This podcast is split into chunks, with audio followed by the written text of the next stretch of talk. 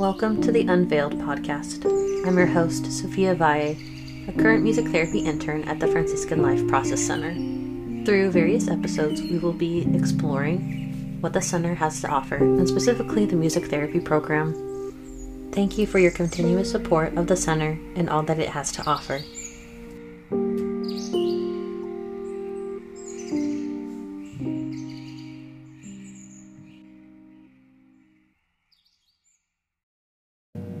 Hello, everyone, and welcome back to the podcast. Today I am here with Sandy. She is the director of the Franciscan Life Process Center and formerly the director of the music therapy program. So, today we are just going to talk about the history of um, music and music therapy at the Franciscan Life Process Center. And uh, just to get us started, Sandy, could you please kind of talk about how you kind of came to the center, starting with like your internship and then kind of walking through all of that? Yeah, I sure can. I started as a high school junior, wanting to know that I wanted to be in music, but I wasn't quite sure how that was going to look in my future.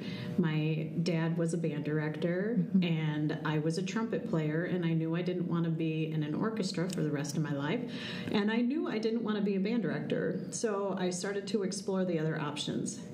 I was um, I was fortunate enough to have an experience with a good family friend, Roger Smeltekop, who was a music therapist at Michigan State University at the time.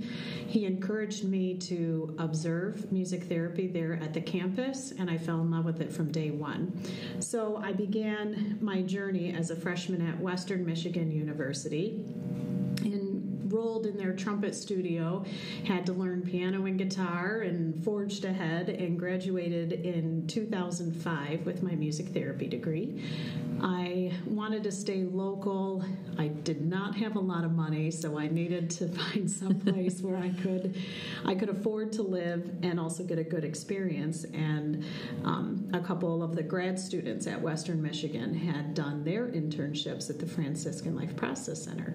They told me about the different folks that the music therapist worked with and the fact that it was local in state in Michigan was a huge plus for me. So I put all my eggs in one basket and I applied for that internship.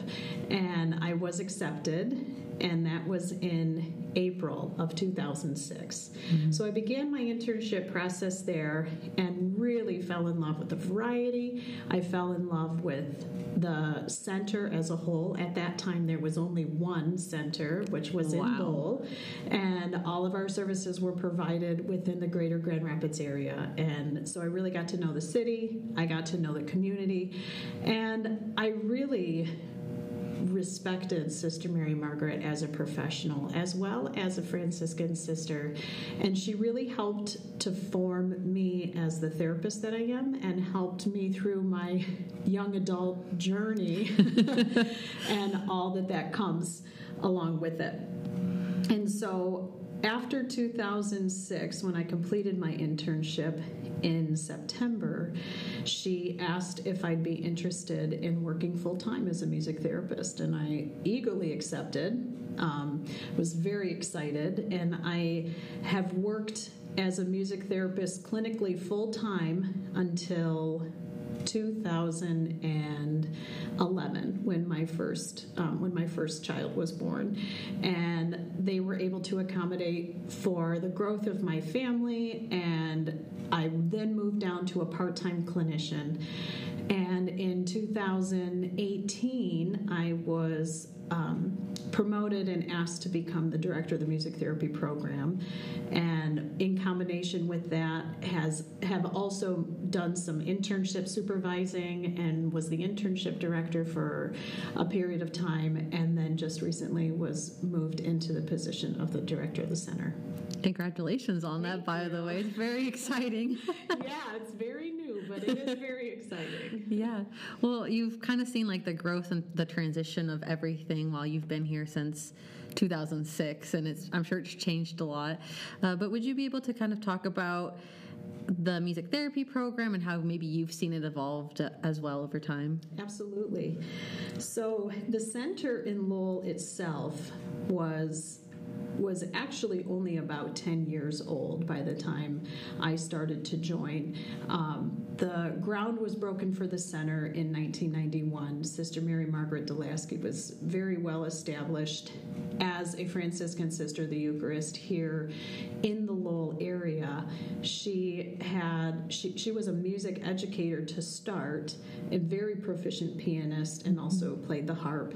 Um, and she wanted to do a little bit more with her music, so she went back to school for music therapy through the Michigan State program. Mm-hmm. And they would teach lessons and and do some music therapy, but it was a really um, process for the city of Grand Rapids in general. She would take things into the school systems where a lot of children with autism were in self contained classrooms at the time and work with them through music, and the teachers started to see this is really um, this is really effective. We need more of this. So they started to develop a program out at the center in Lowell where they would bus the kids from the schools into the center in Lowell and they would engage in music and art and some process on the land. So, for example, in the fall, it, they would have a music therapy session. They maybe would collect fall leaves outside and create some sort of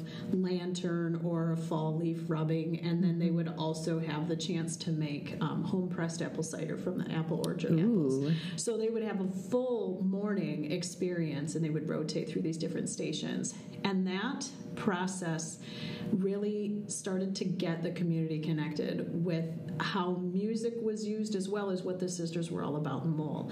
I mean, in addition to the music program, of course, they have their counseling program and their preschool going at the time and a lot of different art programs, but music really started by sister bringing everything into the schools. Then the schools decided to bring their kids out our way. And then as funding changes happened, we switched back to going contractually into locations. And of course, it expanded from just children with autism to um, elder care facilities, nursing home facilities, Alzheimer's and dementia. We transitioned into kids who had many different needs ADHD, severely and mentally impaired, as well as some even the kids that had been in foster care and are now in residential care. There was a time where we were working with folks in a residential care facility for mm-hmm. children and teenagers. And we have now since expanded into um, hospitals and hospice organizations and really become validated in prescriptive sense of music therapy due to this literal hard lead work that Sister Mary Margaret forged mm-hmm. here in Grand Rapids. Um, the center in Lowell was becoming further and further away from the west side of Michigan, and the community started to respond by requesting we find someplace that was more meet in the middle.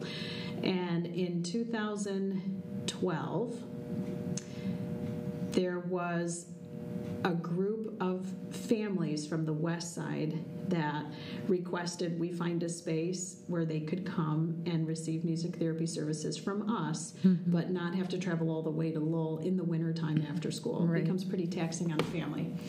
So we decided to pioneer and try out what we were calling the satellite location. So we found a partner in the in the greater Grand Rapids area, and they allowed us to rent their space for ten dollars a week to see these clients. We had to bring in everything: pianos, guitars, instruments, you name it.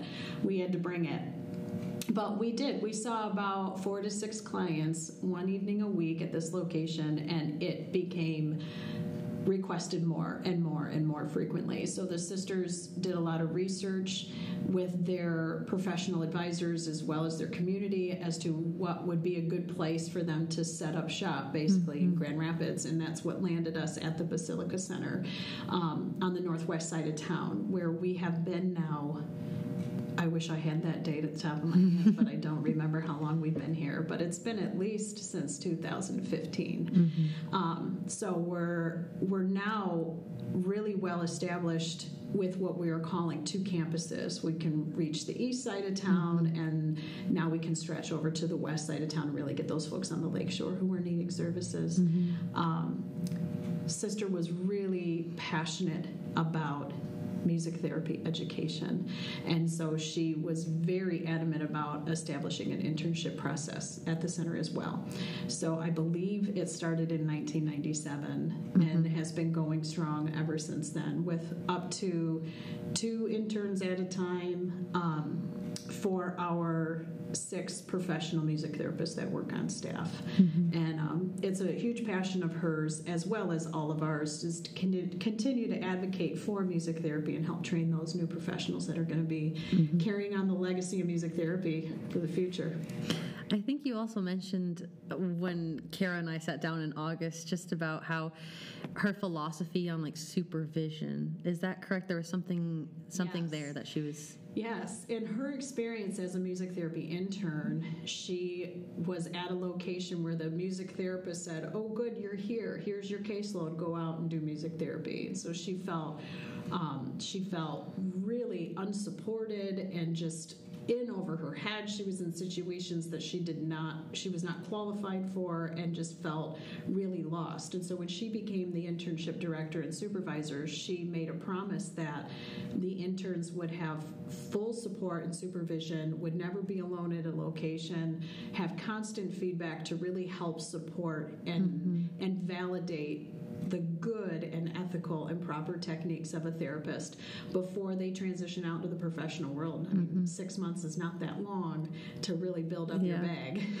well, I think I've I've definitely seen that just in my internship itself, just like the feedback and the support I've I've received, and I know Kara and I have talked about that too. So it's great to see that that legacy has continued and that everyone really takes that to heart. Mm-hmm. That's that's wonderful. Thank you, Sandy. Mm-hmm. Um, kind of going on to the more spiritual side of, of music and music therapy, um, we know that the center is a Catholic faith based um, center and program. How does music therapy reflect either Franciscan spirituality or maybe the Catholic and Christian faith? Yeah. So in a lot of the schools and the philosophy of music therapy that we are taught in um, educational institutions is to really focus on something that is called person centered therapy. Mm-hmm. Um, it is in good therapeutic practice to not push your own agenda on a client that you're working with. This is true to be in the psychology world as well as the music therapy world. Mm-hmm. And this type of person centered therapy is in very close alignment with what the Franciscan sisters know to be true as the basic dignity of human life. And that every single person, just because of the sole fact that they are created and are a creation from God, they deserve the dignity and respect and the fullness of life that any other mm-hmm. person out there should should have just for the purpose of existing. So regardless of their capacity of intellect or physical capabilities or whatever the case may be and they deserve that dignity from the beginning of their life all the way up until the end of their natural life. And so this type of philosophy is is I is closely aligned with what's taught in educational institutions so it can be easily adapted and really fostered within the Franciscan Sisters of the Eucharist mm-hmm. mission in terms of walking side by side with every person that they meet. That's a huge St. Francis characteristic is to just join the person in their journey with where they're at, but not to let them wallow there and not to regress, but to help them get to where they need to be next, mm-hmm. giving them the proper supports, resources, tools, and um, sometimes hard truths to be able to move forward into the fullness of the person that each mm-hmm. of us mm-hmm. is designed to be. Mm-hmm. That's that's so beautiful. It's one of the things that really brought me here to the center, and it's been such a wonderful opportunity to be surrounded by that mission and, and those intrinsic values that the center holds here. So, you know, the, the one thing that I have come to find being engaged with the sisters for so long, um, the clarity of their understanding of what they truly believe and what they truly know to live out their mission really makes it quite easy to work with them mm-hmm. um, because you never have to guess how are they going to respond? What are they going to think? It's it's right out in the open. You know you know exactly what to expect and you're held accountable for for allowing them to practice their mm-hmm. religious freedoms. And they hold you accountable for what you intrinsically believe and move forward and work mm. with. And they say, if you're going to be this type of person, be 100% this type of person. Don't just pick and choose from a grab bag. Mm-hmm. Really commit to who you want to be and where to move yeah. forward.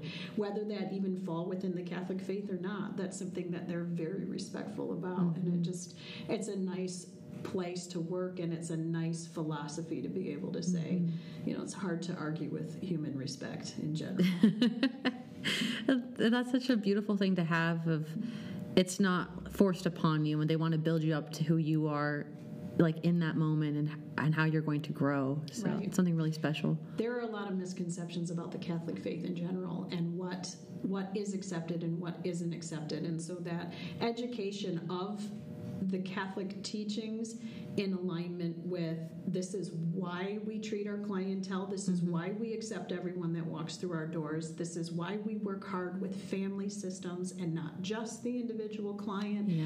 Um, all of that process is closely in alignment with um, a lot of the Catholic Church teachings. So they really have an answer as to why do you do this? Well, this is why, and mm-hmm. it's backed by by their teachings, and they educate their staff about that so that folks can know okay this is going to bring me clarity. Mm-hmm. and in the past 15 years there have been staff that really jump on board and say yes this is the place for me. And some people as they learn more they realize this isn't the best fit. It is time for me to move to a new location.